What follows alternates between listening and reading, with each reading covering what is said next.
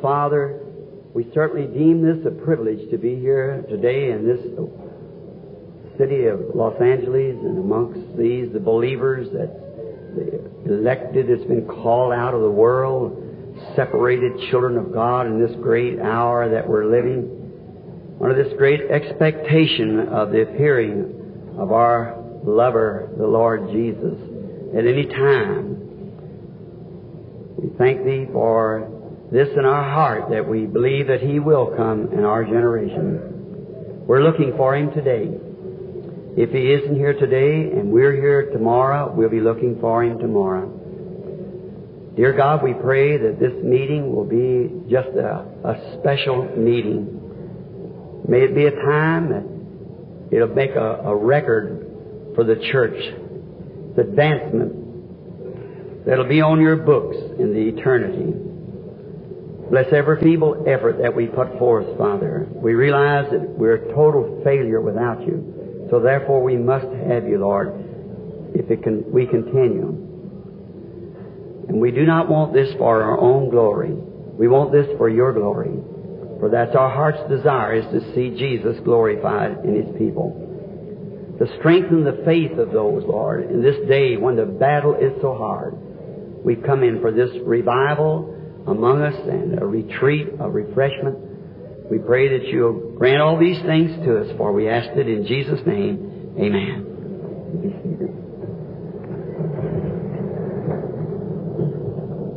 Brother Shakarian, Mr. Wyatt, and to the friends of our Lord Jesus Christ, I certainly appreciated this opportunity to be in Los Angeles again to preach of this glorious Jesus that we're all out here to learn more about today.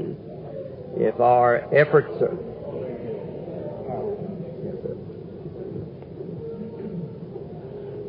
this time. this is quite a complicated affair, say. This thing doesn't like to cooperate. Well, it isn't going to work like that. That sounds a little better. I'm kind of small, got a small voice, and, but a great big message from the Lord. a lot of opposition from Satan to keep from bringing it. We'll get here anyhow. We're trusting this will be a great week for all of us. I was sitting there thinking of how many times that the, our dear deceased brother Thomas Wyatt, no doubt, has spoke from this same pulpit. A great servant to Christ. I knew Brother Wyatt.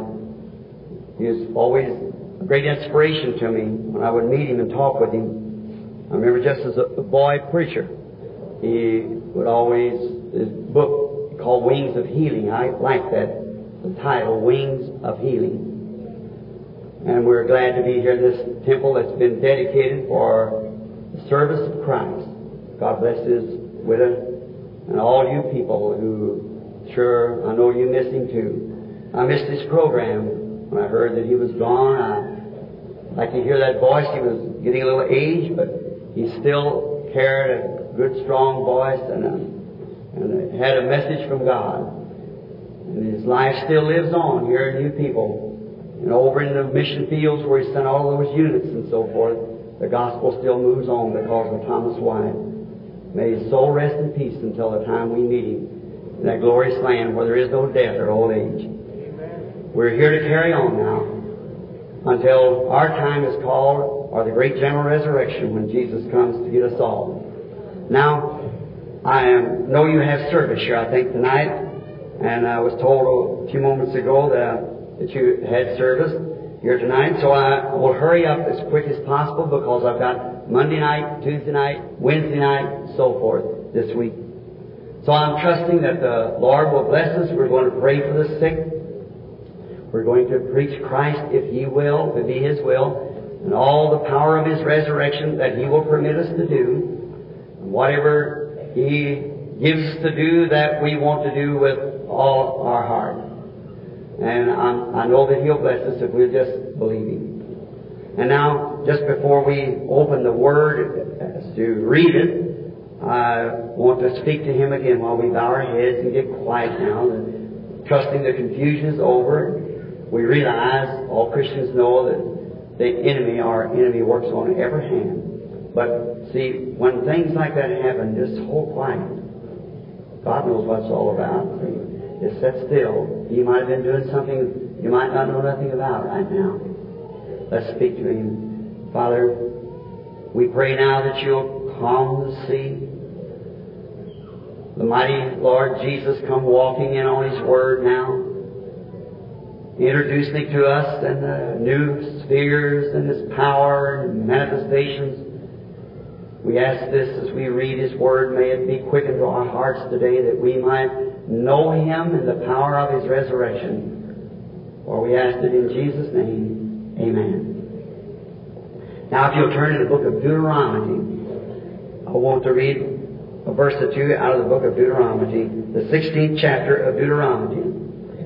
Observe the month of Abib, which means April, and keep the Passover unto the Lord thy God, for in the month of Abib the Lord thy God brought thee out of Egypt by night. Thou shalt therefore sacrifice the Passover of the Lord thy God, of the flocks and of the herds, in the place where the Lord shall place, in, pardon me, in the place which the Lord shall choose to place his name therein.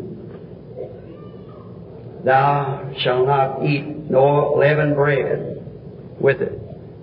Seven days shalt thou eat unleavened bread therein.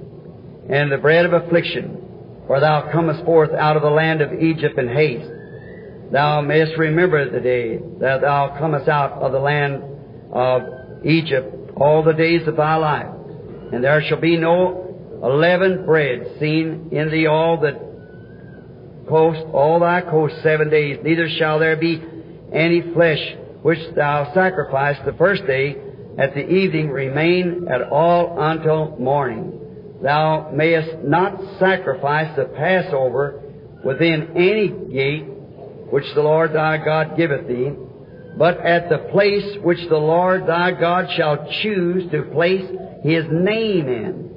There thou shalt sacrifice the Passover at evening and the going down of the sun at the season that thou comest forth out of Egypt.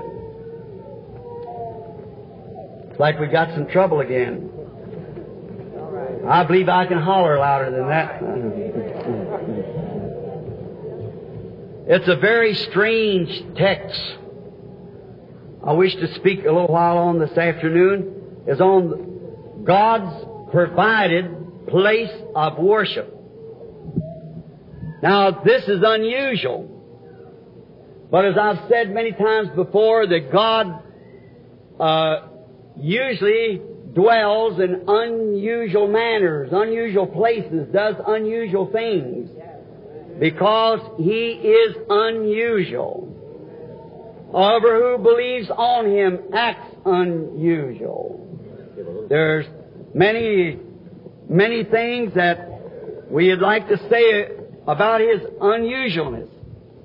But I know that all who are acquainted with Him knows that He is unusual. Does the unusual things some, sometimes at the unusual time. So we are trusting today that God will bless these, this reading of the Word and the text that I've chosen to talk to you about. Now what I think that caused our trouble here was they cut them tape recorders in over there and just pulled the current right out of the microphone. So they don't fix it, well, you hear me anyhow. God will fix our ears so that we can hear.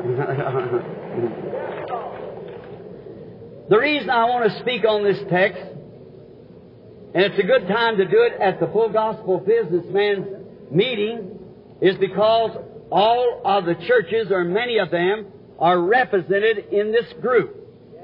All different denominations. Now, I find many times that people meeting them on the street, in the highways, on planes, trains, buses, I'll say to them, Are you a Christian? One of them will say, Well, I'm Methodist, I'm Baptist, I'm Presbyterian, I'm Lutheran, Pentecostal, or something on that manner. And all,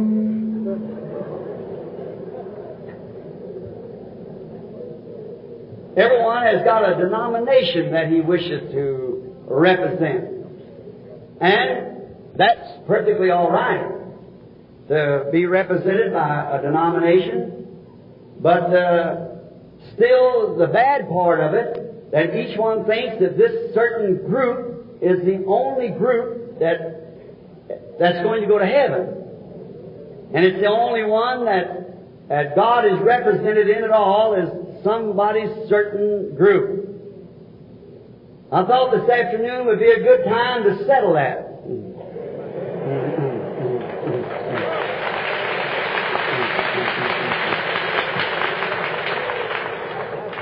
And perhaps that's why Satan keeps working on this microphone. you know, anything that man makes will go wrong, but what God makes doesn't go wrong. so, uh, being a good time to do it, a good place to do it.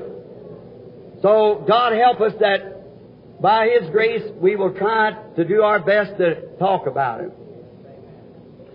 Now, this text coming out of the book of Deuteronomy, I understand that Deuteronomy, as I have some scriptures and things written down here, it used to be I could think of them real fast. But since I passed 25, the second time, it comes a little hard for me to remember it all. So I go into the room and pray, and as He gives me the scriptures, I jot them down and maybe a note now and then with it. Kind of keep my mind running the way it was when He gave it to me. Deuteronomy being a Greek word meaning two laws. The word Deuteronomy. And God has two laws. And one of them is the law of death to disobedience to His Word. We find that when Eve disobeyed his word, it brought death. That's one of his laws. The day you eat thereof, that day you die. And then he has another law, which is the law of life to obedience. If you don't do such and things, why, keeping his word, you'll live.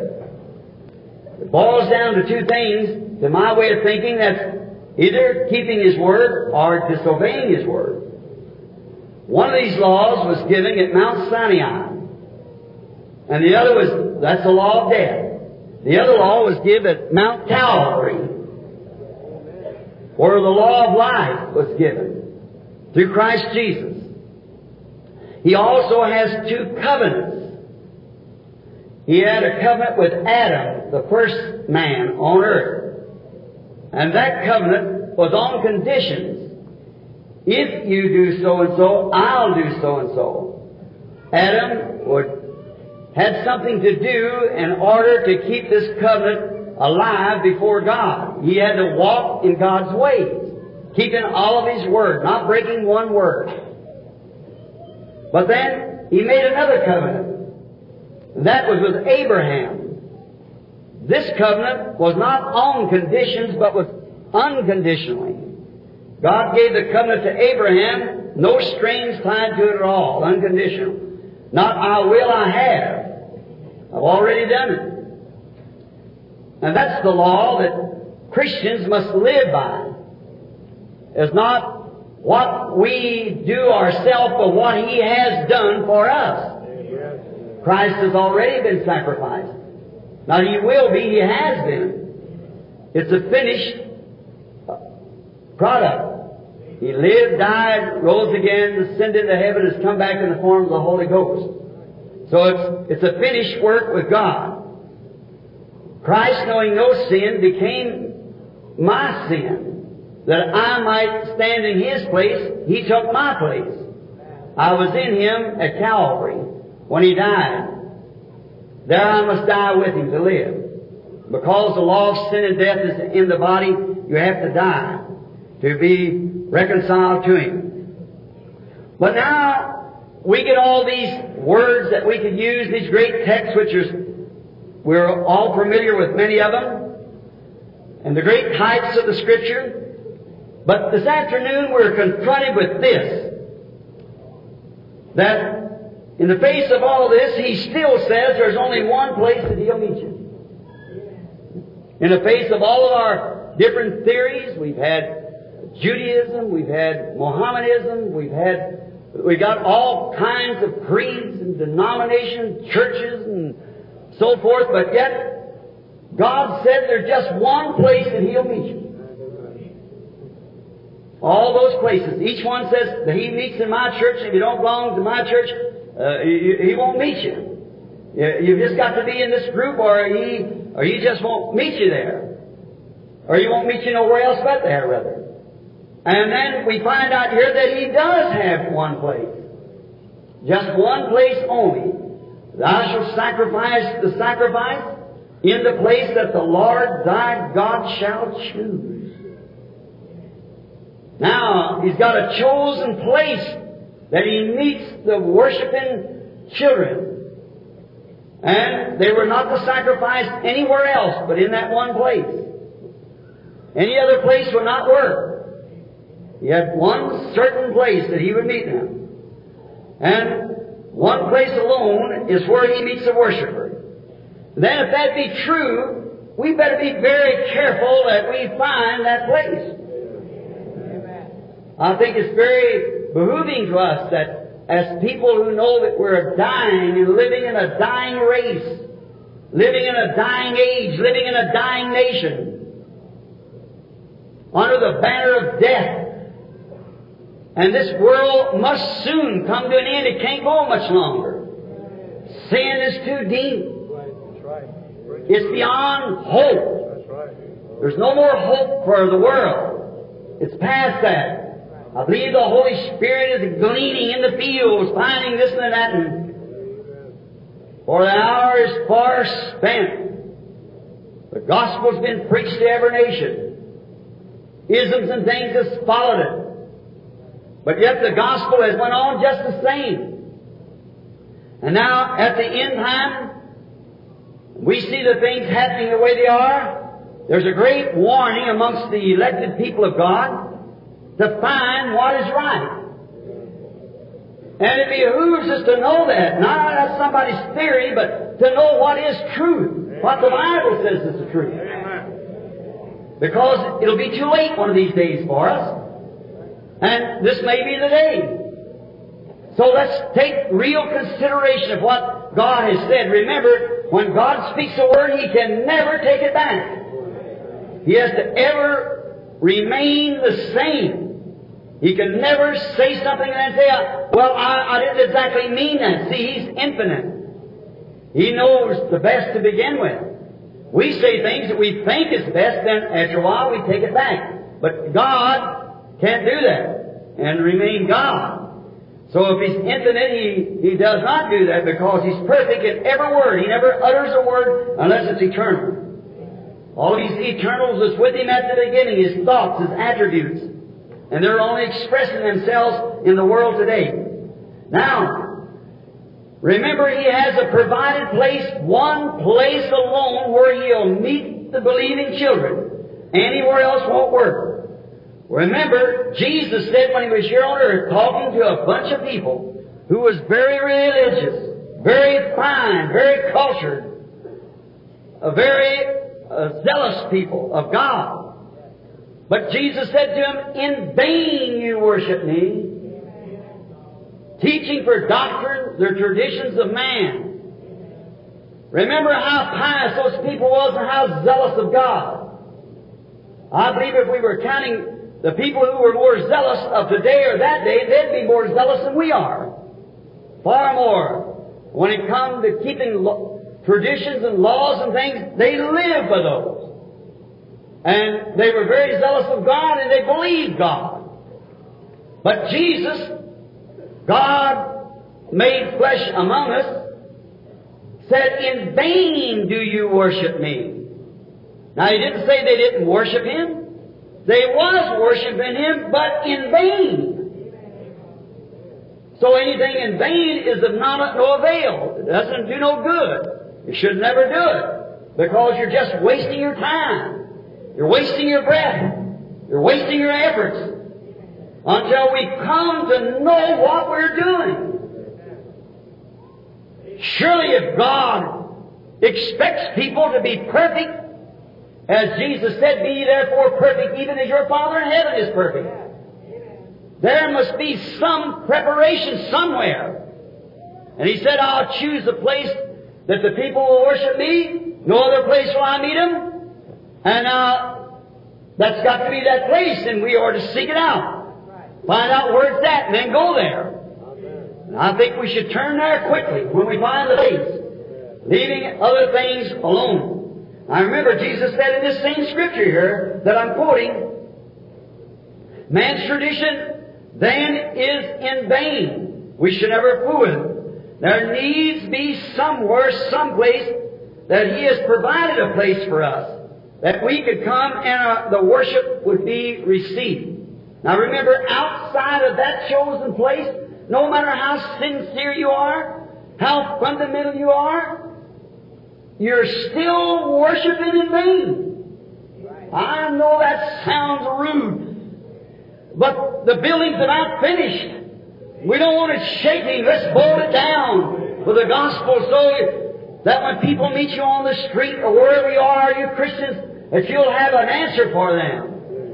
In the hour when they're saying, oh, this is that, and I've seen these do this and that do that, certainly all these things got to happen, but there is a place that's provided by God alone. And that's the place where God meets the worshiper alone. Notice the second verse. Worship in the place that I have chosen. Chosen what? In this place shows that He has a place where all people worship. Other places are in vain. And in this same place, He said, I have chosen also to put my name in this place. I'll choose the place and I'll put my name in it. And this place that he's going to worship. Now, this shows that there's one place, just one. It must be God's choosing, it can't be ours. We have no choice coming, He's already chosen. Now what God chooses is right. I can choose wrong, you can choose wrong, but God cannot choose right. After all, it's He's the one that's being worshipped. And He's got the place where He wants His worshippers to meet there, and we must meet Him there. That's the only place that He stays, only place that He'll hear you from. Let us notice here also the place I've chosen to worship me in, I'll put my name in that place. Oh, now let us search the Scriptures for that place that He has His name in. Now, we have shadows and types all through the Bible. We know that of different places where He met the people, but that's not the place that would meet them today because they were only foreshadowing something coming up to the real place where He is to meet the people. The place, the church, that He is to meet And there is a place, there is a church. That God promised to meet the people in this place and answer their prayers. If they would just come to this place and worship Him. Now, we find out that there's many claim that they have the place, God's name is in their place, but you see, they put God's name in there. There's a lot of difference between God putting His name there and somebody putting their, His name there. We must remember that God said He would put, I have put. And That's the place that I choose and have chosen that people should worship.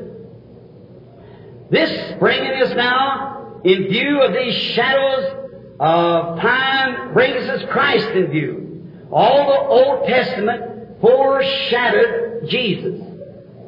In Egypt that night, when there was to be a, a Passover lamb killed for the protection of the people, we realized that God had one place one condition. No matter how young, how old, a priest, a clergyman, whatever you was, you must be in this certain place. All outside that place perished. You must be in this one place, a place that He provided. Now we could stand much time this afternoon in explaining that which would be just reviewing what we already know that how Christ foreshadowed in the types the sacrificial lamb, how it must be kept up a male without blemish, and how it must be killed by the elders, and how that the blood must be sprinkled on the door, all foreshadowing the coming of Christ. And under this shed blood was the place that God met the worshiper when the death angel passed through the land. I believe that we're ready to go out of Egypt one of these days. Go into this promised land. And it's time that we got in the right place. And quit this here fussing around on Presbyterian, on Methodist, on Baptist, on this, on that, or the other. Get out of it and find where this place is because there's death everywhere besides His chosen place. Death will strike us as sure as the world if we're not in His chosen place. But where He chooses, death cannot come. If you notice in the sacrificial lamb, death had already visited there. Death had come to this place because the lamb had died. Death had already visited. And so where death had visited, then God promised that would be His place. Then in view, we see now what the sacrificial lamb was what the place of life was at that time. Now, to me, this denounces all arguments. With Christ being in view, being the sacrificial lamb, then that denounces all denominations, all creeds, all dogmas, all churchianity. It denounces the whole thing.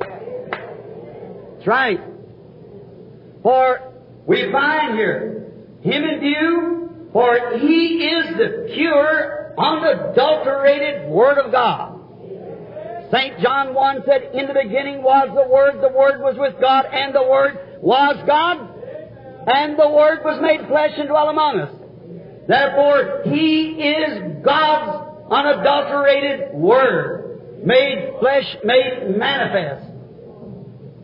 And this in view, we could not attach that to any church in the world today, any denomination, any place like that, we could not attach it because it isn't so.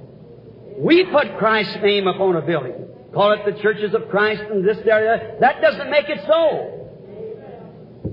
That doesn't do it at all. But when God puts His name in something, that's what does it. Now, there's nothing in the Bible that would type our modern organizations except Babylon. That's the only type in the Bible of our modern organization, organized religion. Because it was founded by Nimrod and a forced unity amongst religious people. And that's what the creeds in our denominations do today. Force unity. You either belong to this or you're out. And we're coming now, as we can see, to forcing all into one great unity of it. But that is a mechanical made, advised by man, and it cannot stand. It is not God's will. It is not God's program. No matter how people try to say it is, it is not. It can't be. It's just impossible for it to be. God wouldn't put His name in such a thing as that that denies His Word. How can God live in something that denies His own Word? You cannot do that. So we find out it doesn't attach to any church, Methodist, Baptist, Presbyterian, Pentecostal, Catholic, Greek Orthodox, whatever it may be. It's not God's place of worship yet. Now let God who made this promise come forth and prove it that it's right. That's the way to do it.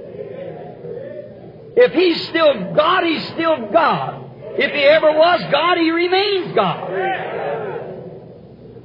And now we see this forced religion right in view now to bring all the little groups into one great unity, they call it. Some of them believe in this and some believe in that and some deny this and some deny that. The Bible said, how could you walk together except they be agreed?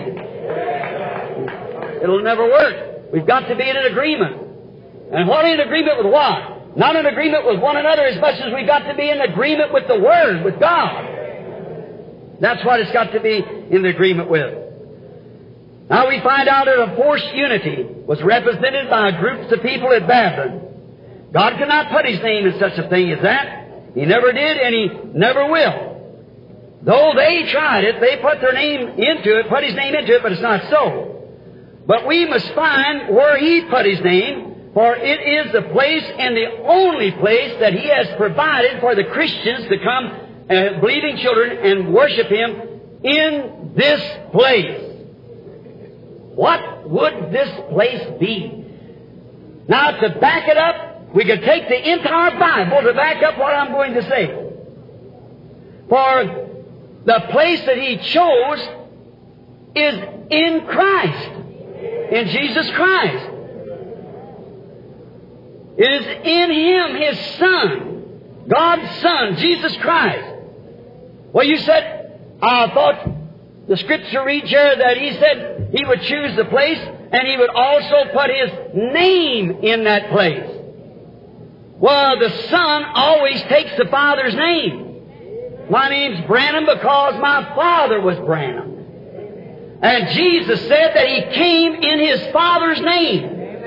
St. John 5.43 I come in my Father's name and you receive me not. Therefore, there's where God placed His name under the sacrifice of His own Son. That's God's only provided place there is where people can meet God is in Christ. That is His provided place. No denomination, no creed, no nothing else. God's promised to meet. Only in Jesus will He meet. For that's the only place His name is. We also hear Jesus as the follow the scripture out, John, uh, John the 5th chapter and 43rd verse. He said, Another will come and come in His name, and Him you will receive. We could join a creed, another, we could join a denomination. You'll receive Him, but when you receive Jesus, it's different. Another will come. I'll say, I'm Methodist, I'm Baptist, I'm Presbyterian. You'll receive that all right. But I come in my Father's name, doing that what the Father said I would do, and you receive me not. He said John came and he had a great witness, but I have a greater witness than God, uh, in God than what John did. For what the Father has given me to do, that I do. The words that was written of him, what he must be in that day, for he was, his name was God. God has many titles. God's the title itself. He's called Jehovah Jireh, Jehovah Rapha, Jehovah Manasseh. He's called the Rose of Sharon, Lily of the Valley, Morning Star, Alpha, Omega, beginning and end, the Father, Son, Holy Ghost, all these titles, but His name, God's name is Jesus Christ, the Anointed One. That is His name. He had many titles, but one name, only not another name under heaven given among men whereby you must be saved. We find that that's true. Also this warning, that when this other one comes, that he come in his own name, Methodist, Baptist, Presbyterian, Pentecostal, so forth, you'll receive him. You'll join up with him, but Christ is turned down. They turn that down. The prophet said, let's check his name a little bit. The prophet said um, his name would be called Emmanuel. Now Isaiah said that about the seventh chapter. And also in Matthew 123 that this was all done that might be fulfilled, which is spoken of the Lord by the prophet, saying his name shall be called Emmanuel, which is by interpretation, God with us. Emmanuel, and his name was Jesus. God with us, with his Father's name. He came in his Father's name. There's where God placed his name in his Son. That's the only place that you can worship him. The only place God will ever meet you is in that Son which was typed by the sacrificial lamb, and all down through the Old Testament, all brought types of that one thing. That that place alone, God alone met under the sacrificial blood. The only place he met, the only places he meets today is not in the name of creed or the name of denomination, name of a church, a name of a group, a name of a society, but in the name of Jesus Christ. I tested that when I was a young man. I'd often heard of spiritualism, of the devil, how he does things, and I know if there was a God, there must be a devil, because the Bible said there was a devil. And the, I thought, I heard about these spiritualists. I went to some of them, found out they were phonies. Nothing to it, just a big bunch of make-believe. But I found out there were some of them were real spiritualists. I was at a camp one time where a minister and I went to see them, and there they raised a table up on the floor and had whiskey glasses sitting over it. And taking that table, turned it back and forth, and get guitar flying through the building, people's clothes. They had this up in the room, said, this medium said, I'll challenge anybody to knock it down. Two men said, I'll get it down. They grabbed it around the legs like that and tried to hold it. Why, the table threw them plumb across the floor. Don't you just sit around. If you've never been a missionary, and been on fields, all the thing you know is just a thought of a devil. If you look out here and some of these people walk around the streets, you can see him. That's right. That's right. But there is a devil. Amen. Certainly is. And people worship the devil, don't even know what they're doing. They worship the devil in churches teaching for doctrine the commandments of man, creeds, and traditions. And I said, this woman hollered over to me and said, they tell me you're a preacher. And I said, I am. She said, then, if you don't, said, what do you think about this? I said, it's the devil. And she said, well then, if you've got so much power, knock it down. I said, I don't have any power at all. I have no power.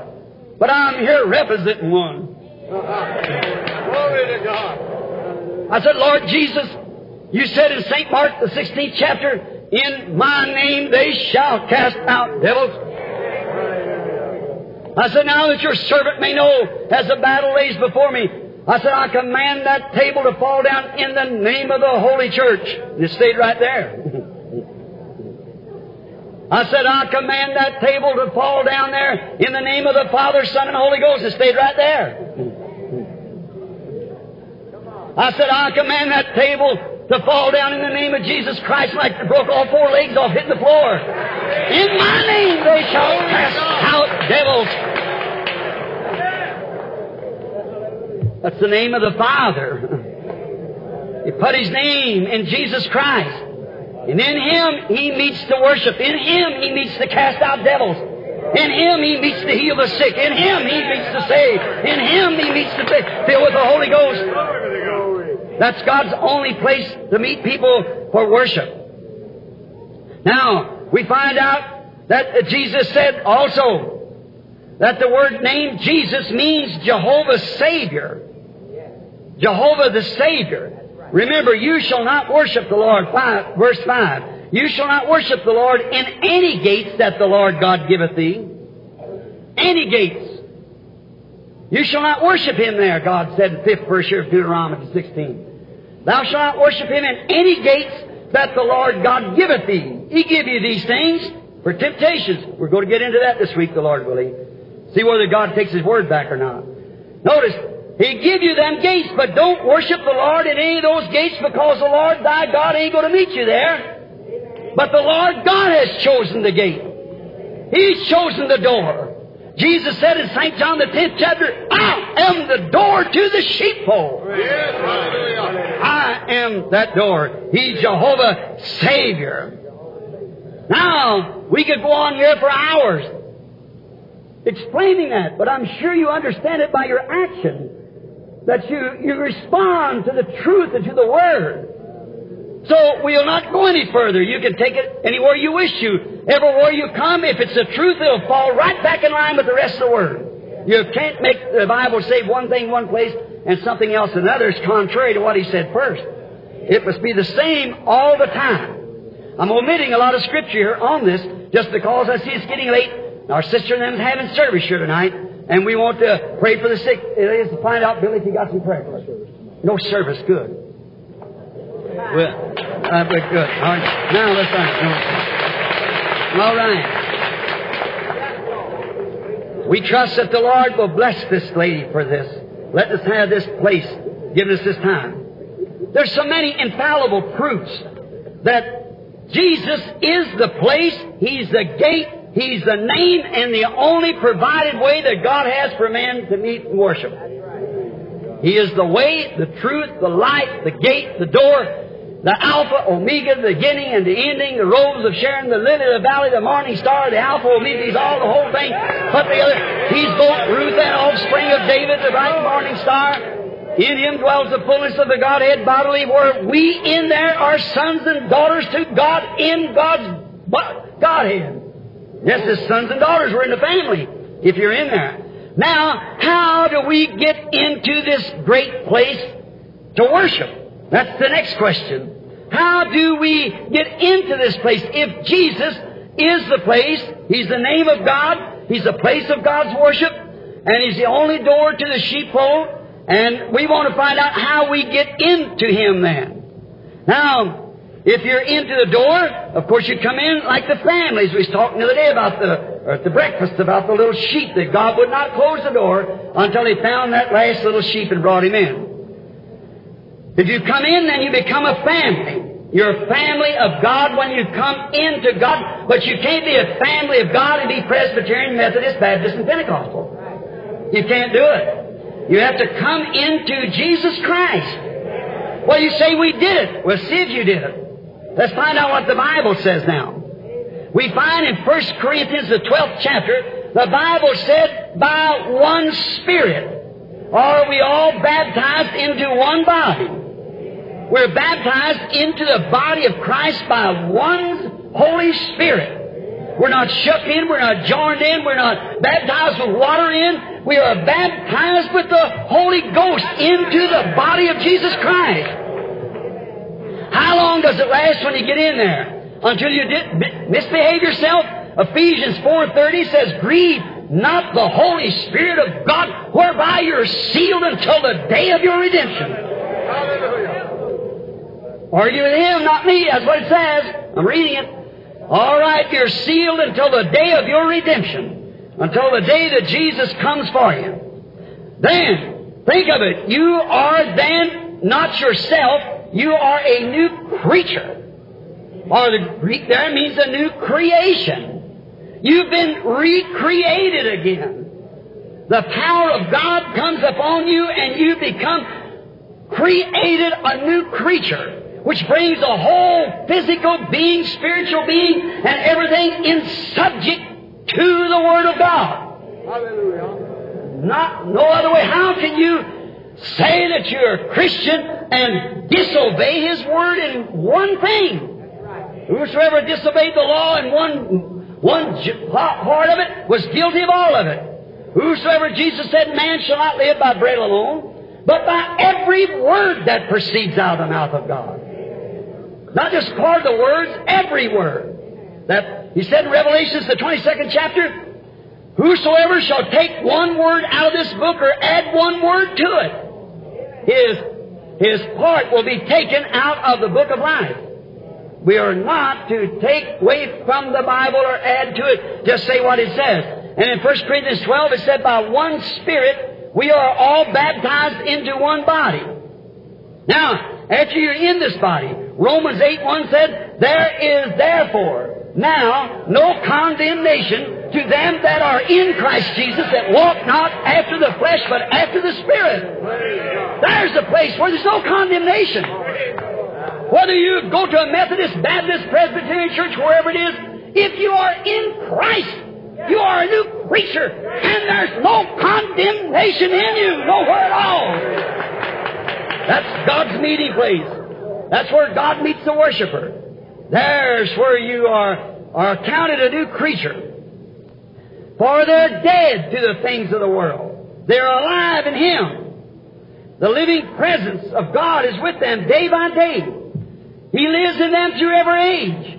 Every age that's come along down through the Bible and man meet God's requirement comes into the place to where He provided in His written word for that day. God makes that person to be a new creature, and he has no condemnation. Look at Job.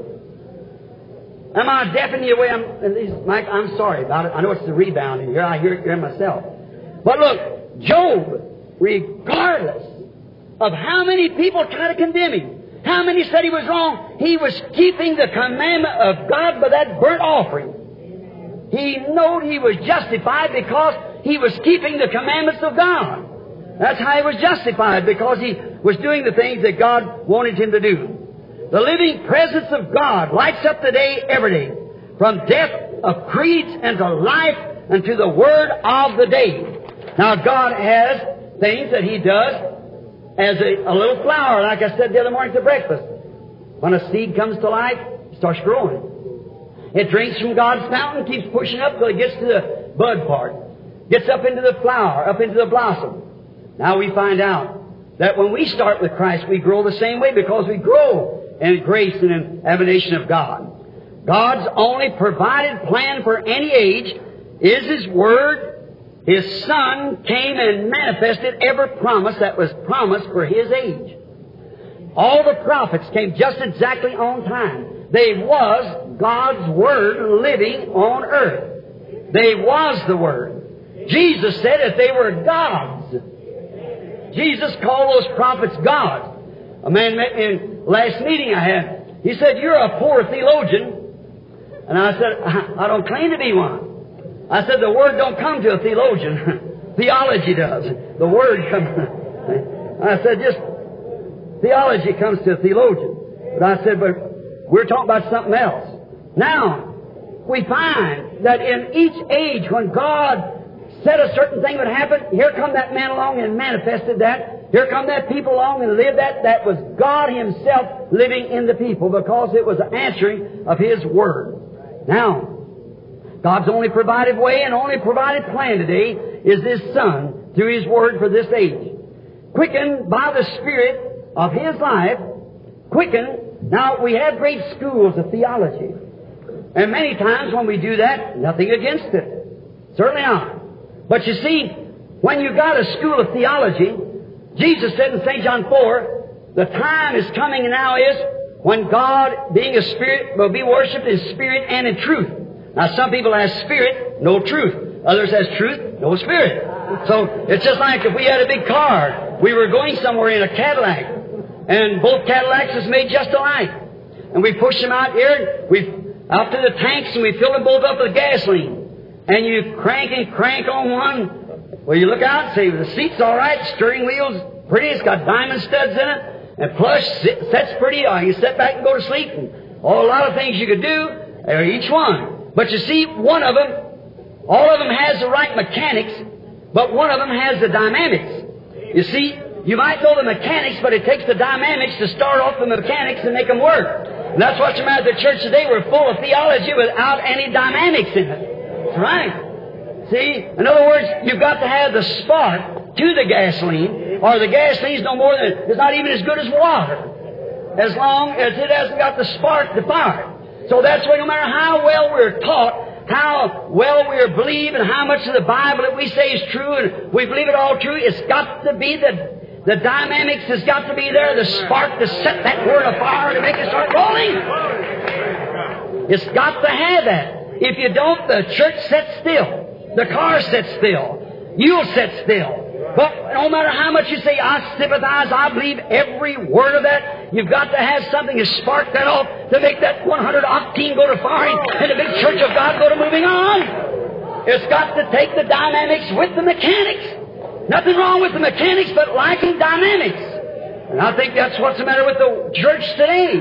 We're lacking that dynamical power to press this word and make it live for this day. Martin Luther had the mechanics and dynamics of his day. John Wesley had them of his day. Pentecostal had them of their day. What about our day? Another time. The church should be fully grown now, ready to go meet Christ with the manifestation of every blessing that He promised in the Bible, operating in that one great body where He promised that He'd meet the people and be worshipped in this great uh, church of His. But you see, we send our kids away to school. We learn reading, writing, arithmetic, all the history of the prophets and everything. That's all right. But unless you got something behind that, Oh, you say, well, I, I shouted, I spoke with tongues. That's good. I believe that too. But that's not what I'm talking about yet. See, it'll, it'll, it'll splutter. You say, pank, pank, boom, boom, like an old car trying to start. You say, yeah, I believe this, I believe that too, but, but when it comes to this, them days, oh no, no, she's a hundred octane brother with the right kind of a generator behind her. It'll fire every word of God to its promise. Right? That's what's the matter with us today. We almost come to a stop. We want to believe this, believe that. I say something about this. Well, I don't know. Uh, well, the Bible said so. That settles it. If God said so, it's there to be done. If we, if that's what God said do, we've got to do that. You stay there until God fires it off, and directly you start running then again. You see? If you don't, you get the plugs all smutted up. so we need a, a, something different. We need something to fire us off. And, and notice, not only does he come in by the Holy Spirit with the learning of his Word, he manifests that Word. Now remember, the prophets believed the Word. They received the Word of God, and God, the Holy Spirit, came into them and poured that promise out and made it come to pass. Oh my. Who's going to condemn that? Jesus said, Who can condemn me of sin? Sin is unbelief. Whatever God wrote, whatever the prophet said, I'm the answer. What they said I do, I do. He came as a prophet, the Son of Man. That's exactly what he was, what he proved to be. He was. Why? The dynamics is there to fire off the mechanics. He was the mechanics, the Son himself, and the Father was the dynamics. It's not me that doeth the works, it's my Father that dwelleth in me. He splatters forth the, the, the dynamics and makes the thing move on. He brings it to pass. When did I ever say anything like Samuel said one time to the people, Have I ever told you anything in the name of the Lord but what come to pass? See? When did I ever say it? When did it not happen to come to pass? Oh, you, what you told us come to pass, but we want the king anyhow. That's what it is today. People want to hold on to their petty ideas. They want to hold on to their creeds. They want to hold on to this. And I'm talking about a revival in our day. How can we have a revival when it's all messed up the way it is? Watered gasoline and everything else in it all kinds of detergents and all these modernistic things mixed into it. I was coming down the road one day and it said some kind of modern detergent said uh, you don't have to wash the dishes. The only thing you have to do is dip them in there, and dip them out. I thought I'm going to be a hero in my house. I go and get me a box of this stuff. I said to the wife, "Go on in, honey. Let me wash the dishes." I thought, boy, them guys know what they're talking about. Them scientists. I'll show her how. I'm, she, till she catches on to this, what I'm doing. Just dip it in, set it out. That's all you have to do. The kids eat eggs for breakfast. I poured this detergent in there and dipped it in, dipped it out, dipped it in and dipped it out. It was still eggy. Yes, sir. I don't believe anything I hear on television no more. No, sir. No, no indeed. That's the reason I don't believe any man-made system can stand. God's got one provided way. It isn't Methodist, Baptist, Presbyterian, but it's Jesus Christ. That's God's provided way, and the only way He has is in Jesus Christ, His Son. And in His Son, He placed His name. His God's name is Jesus, because He came in His Father's name. And so that would be God's name because He was God. Now, notice, when this great moving power of God comes in to a Son of God, it quickens Him. The Spirit of life enters into Him. Then what does it do?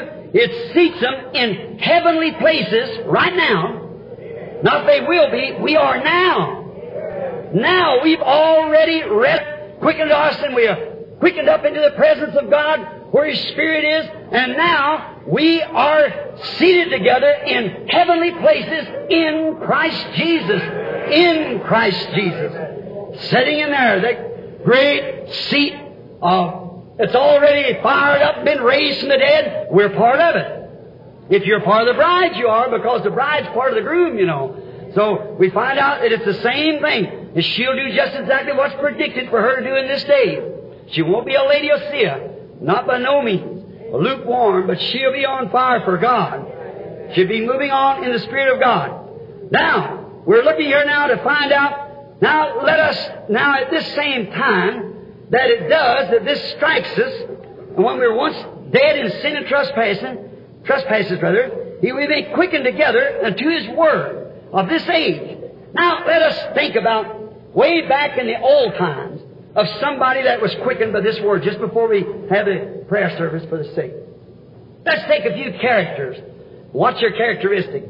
Let's take a man here that kept all the Word of God back in the Old Testament by the name of Enoch.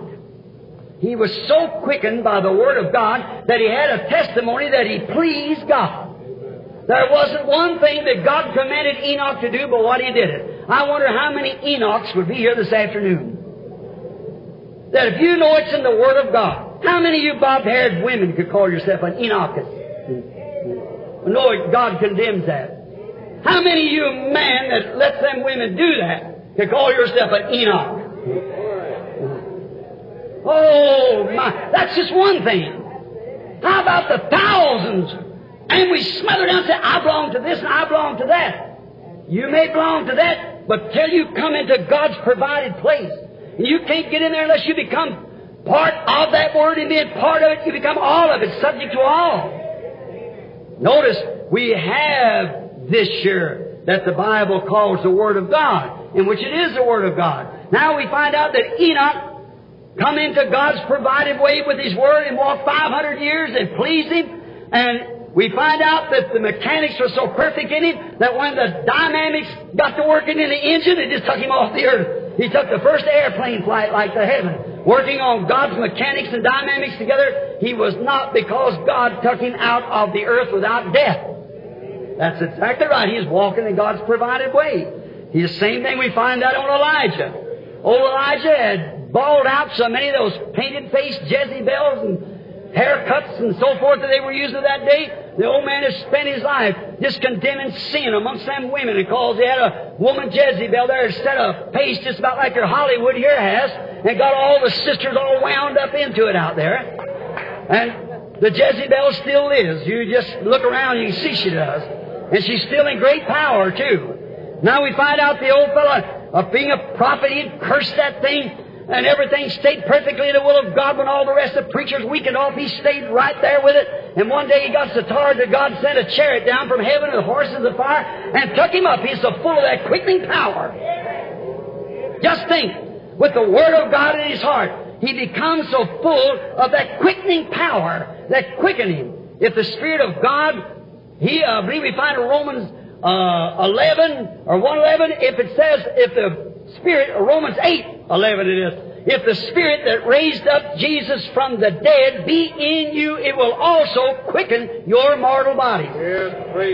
If the Spirit that raised up Jesus from the dead, if, if it, it be in you, it'll also quicken your mortal bodies. Quicken it. What does the word quick mean? The Greek word means to be brought to life after death. Hallelujah. There's a gate of worship. Worshiping in the Spirit and in truth. Mechanics and dynamics together. You see what I mean? If the Spirit that raised up Jesus from the dead dwells in you, it will quicken, make alive your mortal bodies because it's already life. And when it comes into your body, it brings your whole body subject to it. Subject to what? The Word of God. If it's in you. Now, if it's something in you telling you, well, that was the days past and Mark 16 is not true and that Pentecostal idea of the baptism of the Holy Ghost, that ain't the Spirit of God in you. I don't care how well you're trained. You, that's not the Spirit of God. You say, well, my mother belonged to this and my father through years and my brother, uh, whatever you want to say about your relatives and so forth, that might have been all right with them, but it ain't for you. See? You've got to this day come into Christ Jesus for this age and the promise that's meant for this age. Notice, we find out that this great quickening power struck Enoch, it quickened him, and he went home without dying. It struck Elijah, quickened him, till he went home without dying. We find out his successor was Elisha, which is a type there of Christ to the church. Elijah, Elijah done four miracles, and Elisha done eight miracles. He had a double portion like was poured out upon the church. Had a dead man thrown over on his bones, and he come to life. That quickening power was in the grave with him. You can't, it's always there when you get that quickening power of God being quickened up with him now. Now, remember, in Christ we are flesh of his flesh, bone of his bones. When God wounded Christ at Calvary, He was wounded for me and you. We are flesh of His flesh and bone of His bone, body of His body, name of His name, bride of Him. See? We are in Him. We are His flesh and His bones. And God has already raised us up potentially. The quickening power that raised us from a life of sin and changed our being, it has potentially raised us up in Christ Jesus, which the resurrection will bring us forth in the full maturity. Now, remember, we died in our own name, was buried and raised in His. See, we're no more of our own. Of which that great name of Jesus Christ, which the Bible said over here in Ephesians 1.21 that both families in heaven and earth is named after that name. That's where God put His name. That's the family's name in heaven. That's the family's name on earth. And we're in Jesus Christ by spiritual baptism, not by water. By Spirit, we're baptized into one body, which is Christ, the worshiping place. Then being in there, we're being on this ground. It's like the abstract deed. You say, I bought a piece of ground. It isn't yours yet until you got an abstract. But you got an abstract, it shows that everything was ever against that piece of ground has been stricken off. And then when you become a Christian and accept Christ as your Savior, then when God sends down the abstract, it shows that no matter what your father did, your mother did, what anybody else did, your mother, daddy might have been drunkards, prostitutes, whatever it was, every sin is stricken off. You've got an abstract title. There's nothing can put you off of it. And look, everything that's on that ground belongs to you. Amen. And when you're in Christ Jesus by the baptism of the Holy Ghost, every gift of God belongs in the church. It's an abstract title deed. You, it's yours. It belongs to you. It quickens your mortal bodies. Oh my, if we think of it. Let us take a look at those faithful ones at Pentecost. They were all in the upper room there and there was the, all scared. They had a, they had the, the title all right, but they were afraid. And all at once there came a sound from heaven, the abstract sent down to them like a rushing mighty wind, filled all the house where they were sitting. And they were so quickened by that to all their cowardliness. They were, one of them was afraid to even deny he was the Pharisee yet, he wasn't a Sadducee yet. But when that Holy Ghost fell and baptized him into Jesus Christ, he became flesh of his flesh, bone of his bone, word of his word.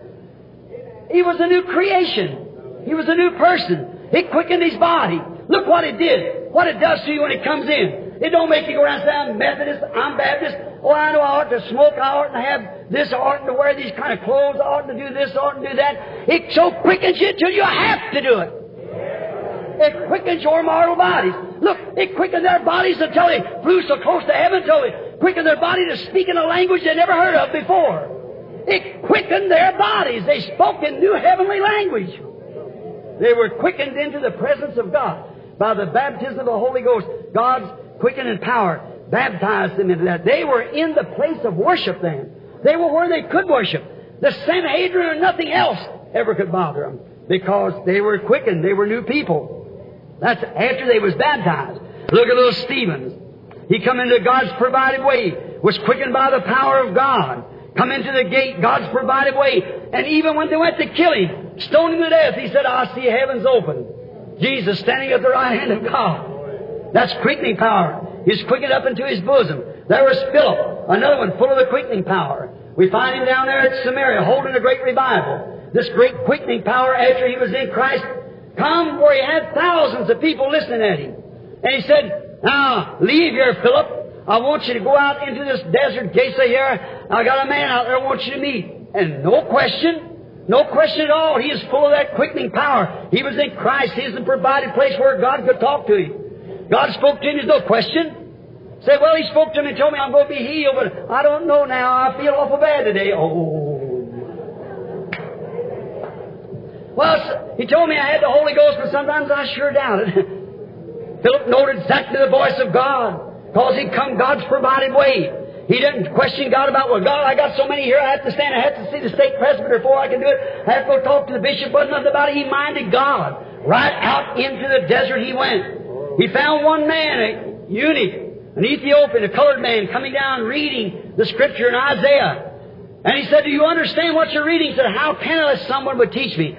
Philip got up on the chariot and began to talk to him about the Lord. He said, Here's water. what hinders me from being baptized? He said, if thou believest with all thy heart, all thy soul and mind strength, got off the chariot and baptized him, Philip was so full of that quickening power until he caught him out of his sight.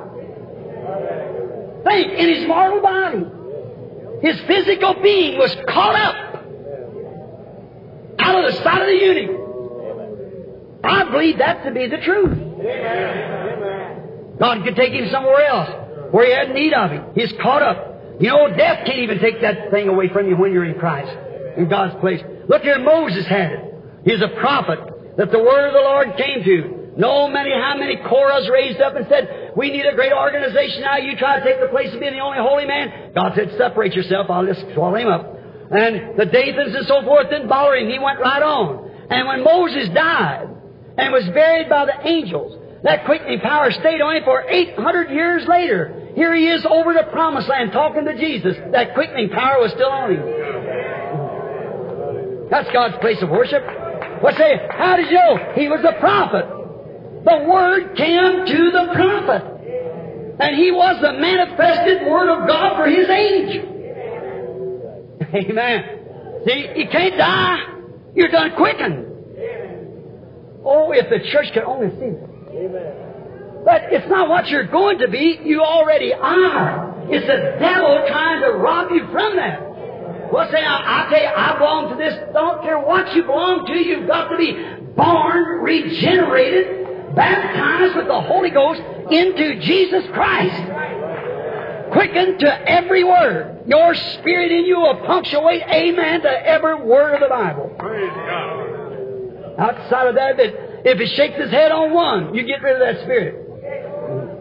It's not the Spirit of God that would dispute the Word of God.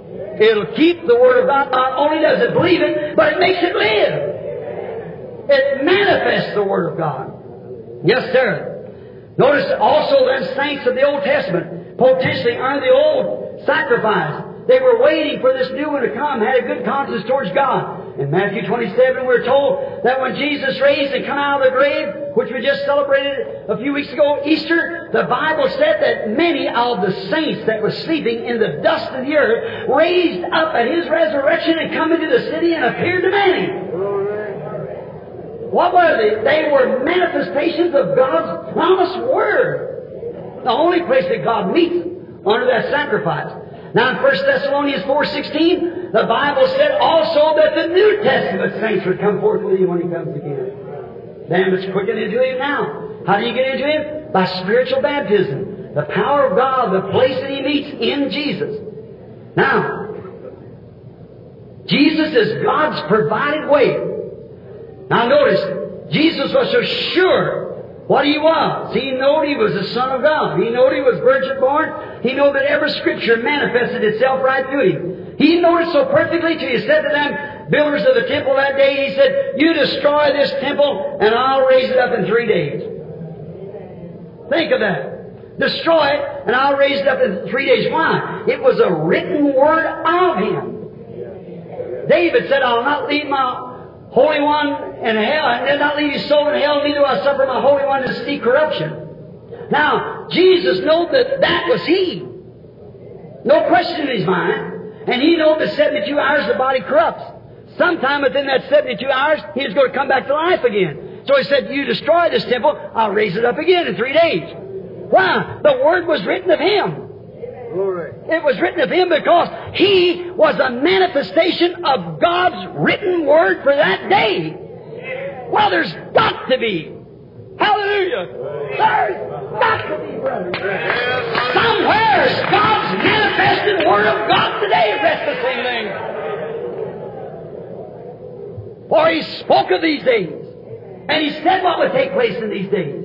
He's already told us we know what's going to take place and we see it being manifested in you, then you're in God's church.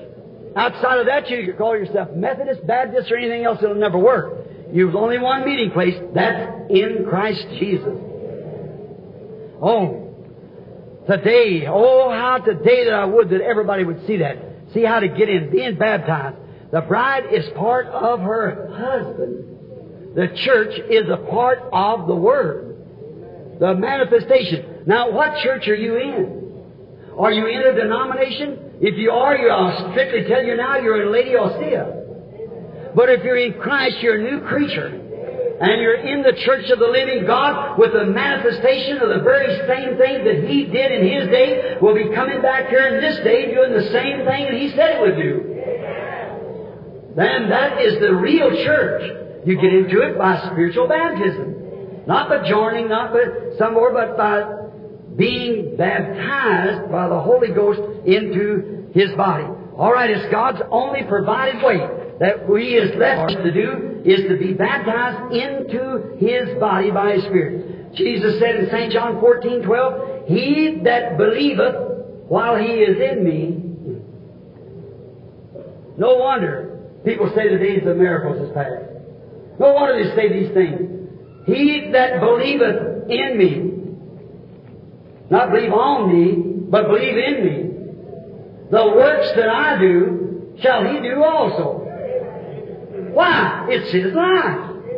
It's his dynamics in his mechanics that's in you that fires it off. Makes it go and do the works that it promised to. Or my life in him has quickened me by his spirit to make his word, which is the mechanics work by his dynamics. Hebrews 13, 8, Jesus Christ is the same yesterday, today, and forever. Now, also in Mark, the 17th chapter, the 30th verse of St. Mark, listen closely. Jesus promised these things in the last day. That He's the same yesterday and forever. He promised in Malachi 4 that He would turn the hearts of the people in the last days back to the faith of the fathers. He promised that. He promised so many places in the Bible the things that He would do. Yet a little while the world seeth me no more, yet you'll see me. I'll be with you, in you, always, even to the end of the world. And notice, in St. Luke again, 1730, as it was in the days of Sodom. You know what happened in Sodom? Look in California. Not only California, United States. Not only United States, but the world. Look at this teenage, insane. Well, we had, a, I told you the other day, they had taken an analysis there of the schools in Arizona where I live, and 80% of the children in school is mentally retarded. What will their children be? We can't have another generation. We're at the end. Jesus said these things would come. Look at all the televisions and things. Get these fictitious things in order. It'll come a time, I predict that people will be completely, totally insane. The world will be.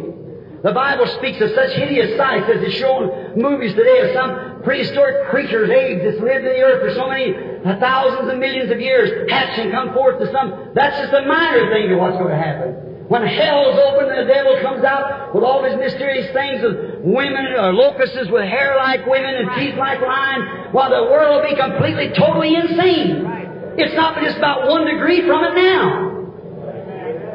Oh, for the glory of God, for the coming of the Lord, for the Holy Ghost, for the no so, for the living presence of the living God. Jesus said in the St. Mark there, He said, In that day the Son of Man will be revealed. Now remember, not Son of God. He came in three sons' names Son of Man, Son of God, and Son of David. When he was on earth, he come as Son of Man. He was a prophet. Son of Man is a prophet. Jehovah himself called the prophets, Jeremiah and them, Son of Man, what seest thou? Jesus come because he had to come according to the Scripture as Son of Man. Moses said, The Lord your God shall raise up a prophet like unto me. And he had to be a prophet, Son of Man. But after his death, burial, and resurrection, now he's been Son of God, the supernatural, the Holy Ghost. But he promised just before the coming of the end time, the world would get like it was at Sodom. When a man came down in human form, three of them two angels, and God Himself. That was God. The Bible said it was. Now, He came down and He manifested Himself there by turning His back to the, the tent where Sarah was and told Abraham what Sarah was thinking in the tent. Is that right? Now, Jesus himself said, at the day when the Son of Man is being revealed. In other words, the Son of Man, the ministry of Jesus Christ Himself. The church will come through justification, through Luther, through sanctification, uh, through Wesley, through the baptism of the Holy Ghost, to the Pentecostals, and grow right on into the perfection of the Son of Man. That one husband and wife will be the same self persons. God will be so manifested into His bride, His church, till they'll both be the same. They're one. Now you see where we're at. Don't hold to them traditions and creeds. They were all right in their day. But the flowers bloom to a blossom now. It's seed time. Right? Jesus promised these things. Now, when we see God make His promise live before us and see that it's in us and His Spirit is living in us, that is the only way of worship, only place of worship, the only true way you can worship. For there's no condemnation to them which are in Christ Jesus. God made the promise. Jesus said, The things that I do, you'll do also. And what He would do in the last day, I'd come through this age, neither light or day be the, the, like a darkened time, but said, The evening time it shall be light. The sun rises in the east and sets in the west. The same sun rises in the east, sets in the west. Civilizations travel with it. It travel over three bodies of water, three forms of baptism. Oh, yes. From Asia over into Europe, from Europe over into England, and from England over into the United States. And now we've come right straight back again, and here we sit this afternoon on the West Coast. Where the sin barrier of all the powers of darkness heaps in here, and these movies and television casting man kissing women on there and poisoning the minds of little girls. Did you know any man that kisses a woman is morally obligated to marry her? Potentially it's a sex act. Sure it is. Yes, sir. What is it? It's the male glands in a man's lip and the female glands. When male and female glands come together, it's sex. Look on Hollywood. Look at the little girls laying out here in the parks and the boys wallowing around over these girls and things like that. And him singing in choirs and these Elvis Presleys and so forth that we have today, it's a disgrace to the name of America, to what our forefathers fought and bled and died for. But the hour's come that every kingdom has to give away because there is a kingdom of God that's established in the human heart by the baptism of the Holy Spirit and the presence of Jesus Christ. And Christ will come to His bride and will set up a kingdom here on earth that will never be diminished. How do you get into this kingdom? You're born into it. How do you know you keep, how would you belong into a kingdom and disagree with the king? You'll be, and the king is the Word. In the beginning was the Word, and the Word is with God, and the Word was God, and the Word was made flesh and dwelt among us. The same yesterday, today, and forever. How do they know He was the Son of Man? You look out there upon the audience and perceive what they were thinking about. We know that's true. He's the same today. You believe that? Did Billy give out any prayer cards? I swear I forgot to ask him. Did he give out prayer cards? He give out prayer cards. All right. I tell you, if you got faith enough, I've got faith to believe that God, who made the promise, can prove Himself to be God right here.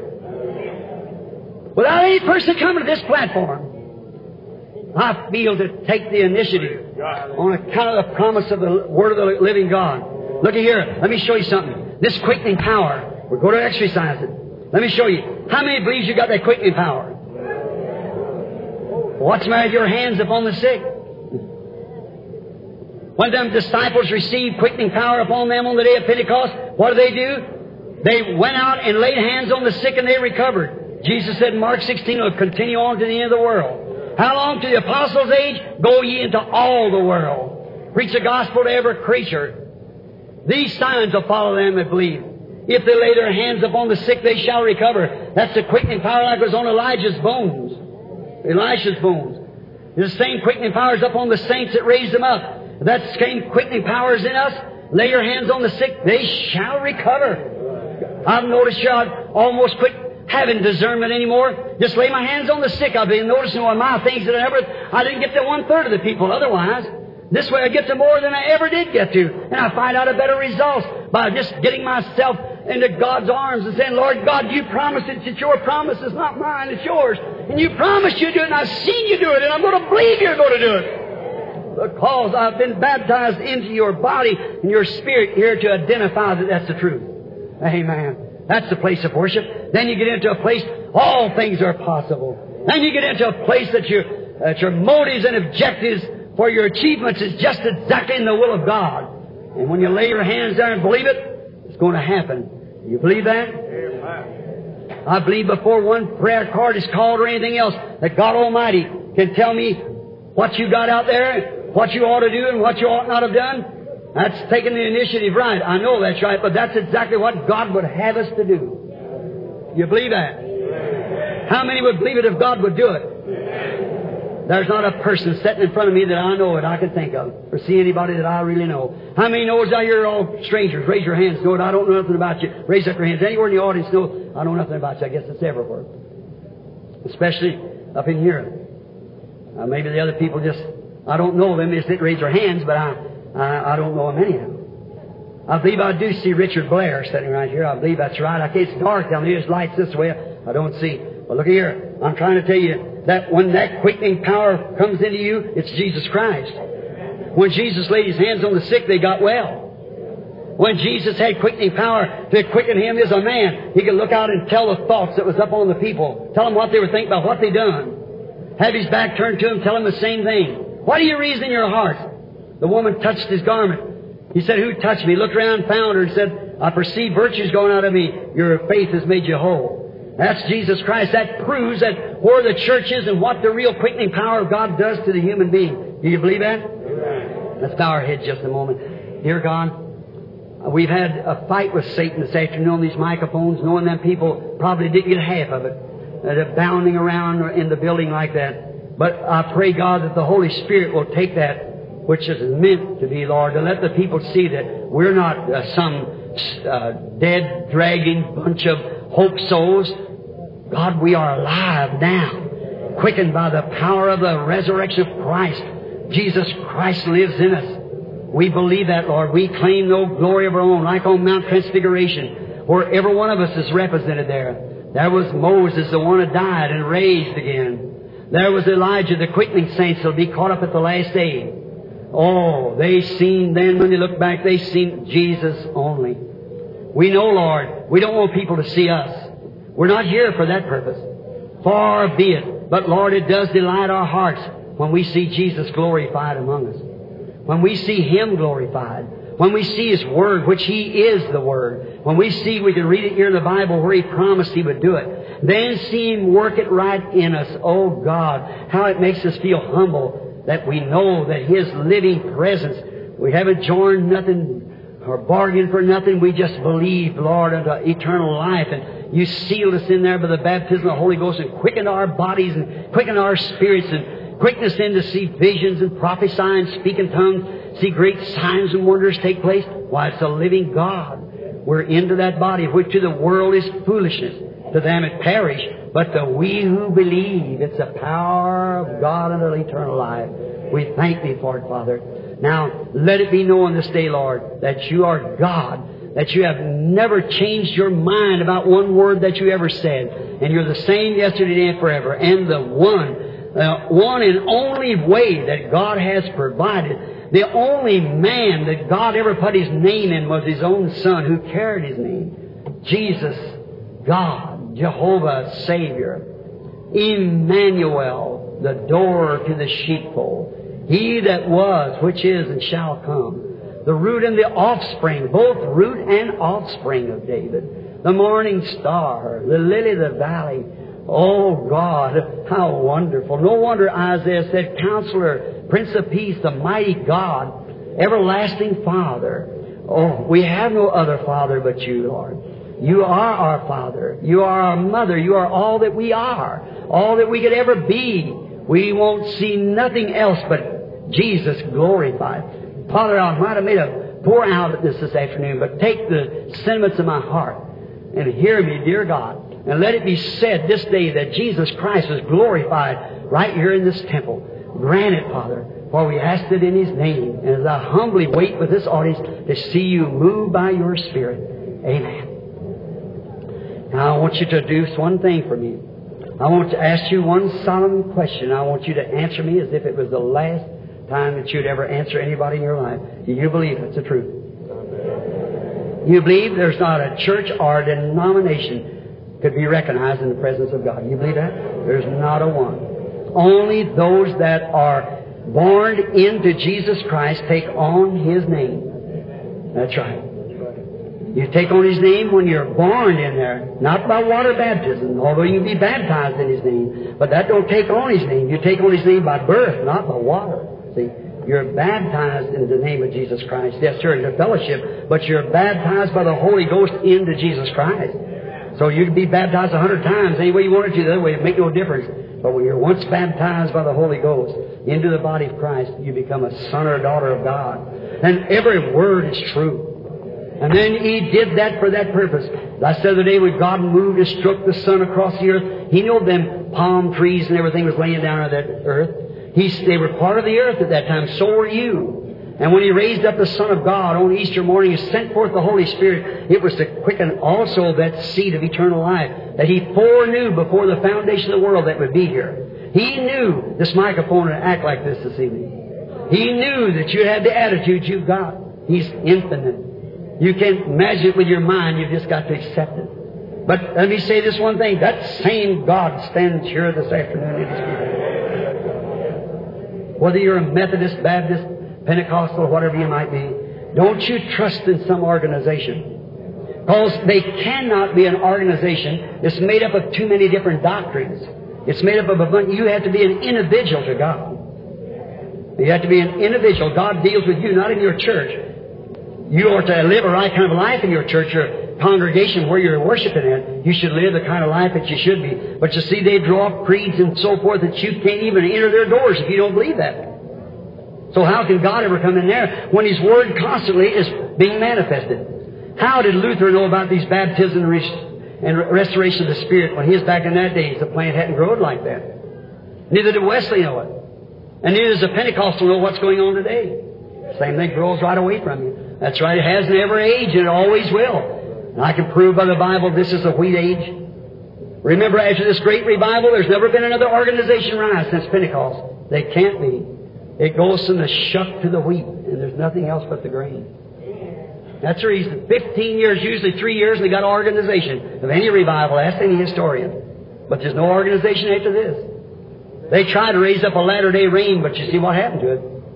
It can't. It's wheat now. Yes, sir. There's no more carriers. It's the real grain. Christ was among His people. You believe it? Let's start from over here on the bottom floor. I can't pick out in there, seen seeing so many of you. How many believe me to be His servant? Have faith in God. How many over here believe that the same? So I believe it with all my heart.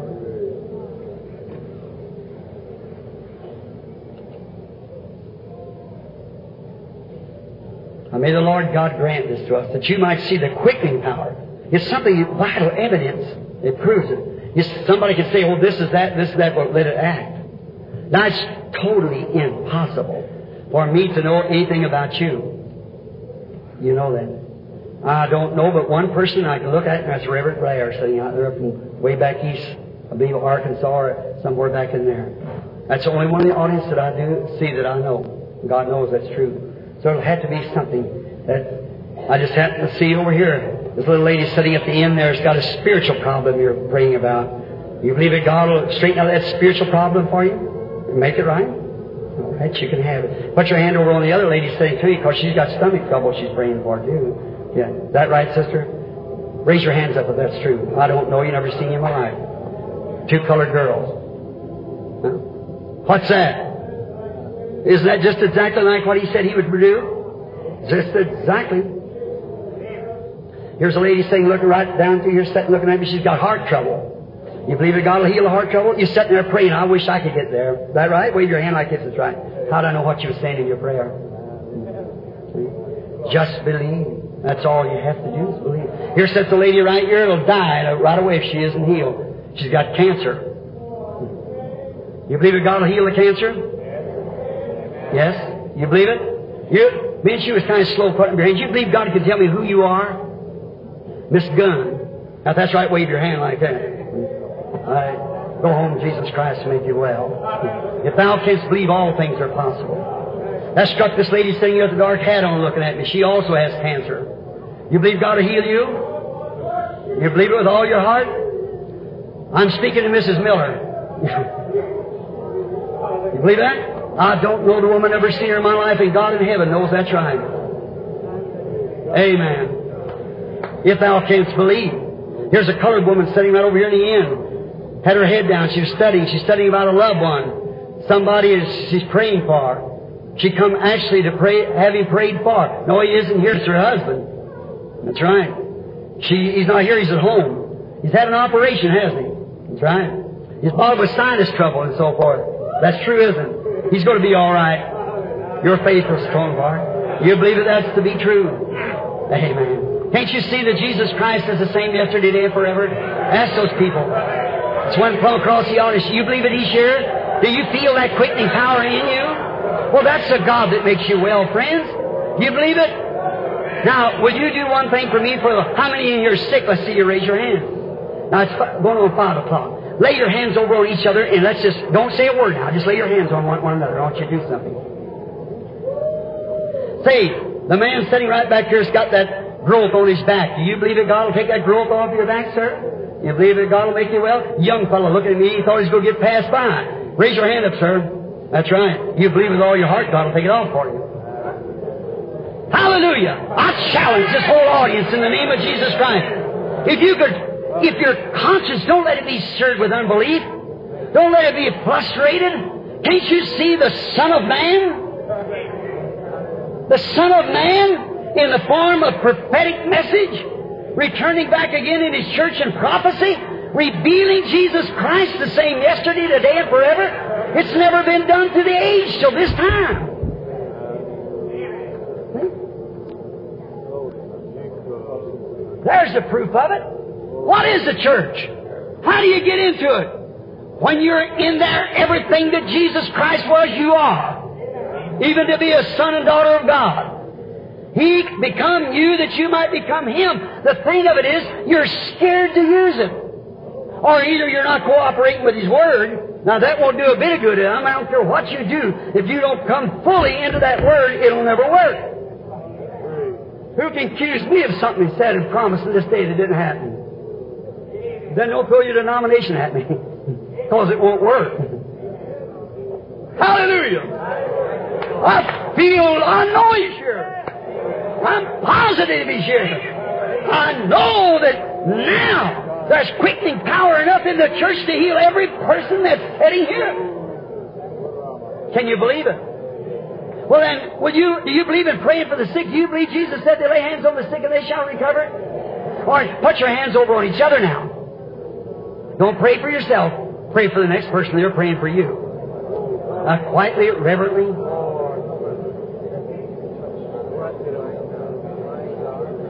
Lord, how I thank you. Can stand here at this platform and, and preach a word that's so contrary to the people's thinking today, so they call it heresy. They'd call it spiritualism. They'd call it evil spirits like they did when Beelzebub. But to see you right in the midst of this grand audience this afternoon, turn right around and confirm and prove exactly what's been preached, that it is the truth. God, these are your people. The, the devil has tried to mess up the microphones. He's tried to mess up the people's thoughts. He's tried to keep them from getting this. But I believe they'll get it anyhow, Lord. I ask for them to get it. I ask for them to receive it. Grant, Lord, these believers with quickening powers that when they, if they don't live to see your coming, that quickening power will raise them up at the last days. Grant just now that that quickening power will quicken their faith, Lord, to what they're doing. There's a believer got a hands on a believer, a body to a body, a power to a power. And it's a power of God by a son of God or a daughter of God by the Son of God. Oh God, may Satan turn this people loose. May they be healed this afternoon by the resurrecting, quickening power of the presence identified Jesus Christ. In the name of Jesus Christ, may it be so.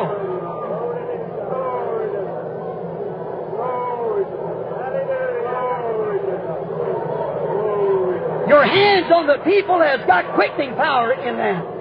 If you've been quickened, have you come to life? Has Christ become real to you? Has the power of God been manifested? Are you in that church? God's provided church. How are you in it? How do you know you've been quickened in it? Your whole thought, your whole being is in Christ now. And Christ is in the midst of the people, proving himself alive, proving that he's here at the days of Solomon. With them hands of those people that their lives have been changed from streetwalkers, from drunkards, from prostitutes on the street to genuine saints of God. Quicken, their hands is laying upon you. They're in the church by Holy Ghost baptism. The same power is upon Elisha's bones. That same power is laying upon your shoulder, upon your hands, upon your heads. That same quickening power with him standing here proving that he's alive from the dead. Showing forth that he's alive here now Amen. Can you believe him now? Can you believe that hands laid upon your godly hands? Can you believe that Spirit that's quickening us now? Making us that crazy to the world. Do you believe that's His quickening power? Do you believe you're in His church? Then if you are and believe in those hands that are laying on you are holy hands commanded by God, then I command you in the name of Jesus Christ to stand to your feet and accept your healing. Everybody that's been Pray.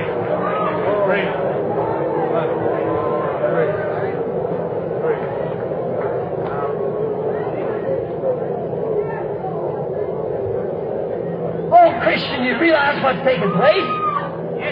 Do you realize out in that street corner is millions of people walking these streets today there's nothing in the world but atomic fire? Do you realize that people are dead in sin and trespasses and like the blackened churches all over for a few little lectures or something on some kind of a keeping of a certain thing We call it religion? Did you realize that you have been raised from death unto life has been baptized into the body of the living God that's quickened your bodies where we speaking in tongues and interpreting tongues, seeing Jesus Christ manifested among us. What sickness cannot stand in such a group as this? Let your faith go to Him. Believe Him. Say, Lord God, I believe with all my heart. And you will be made well.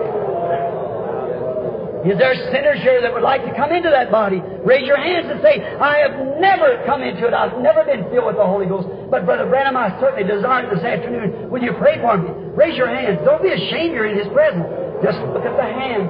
Look at the hands. Now everybody that wants the baptism of the Holy Ghost, raise up your hands. Wherever you are. Now you that's got the Holy Ghost is standing there, lay your holy, consecrated hands up on them if the Holy Spirit that raised up Jesus from the dead dwells in you, it quickens your mortal bodies from death to life. It brings the whole body into the subjection to the Spirit.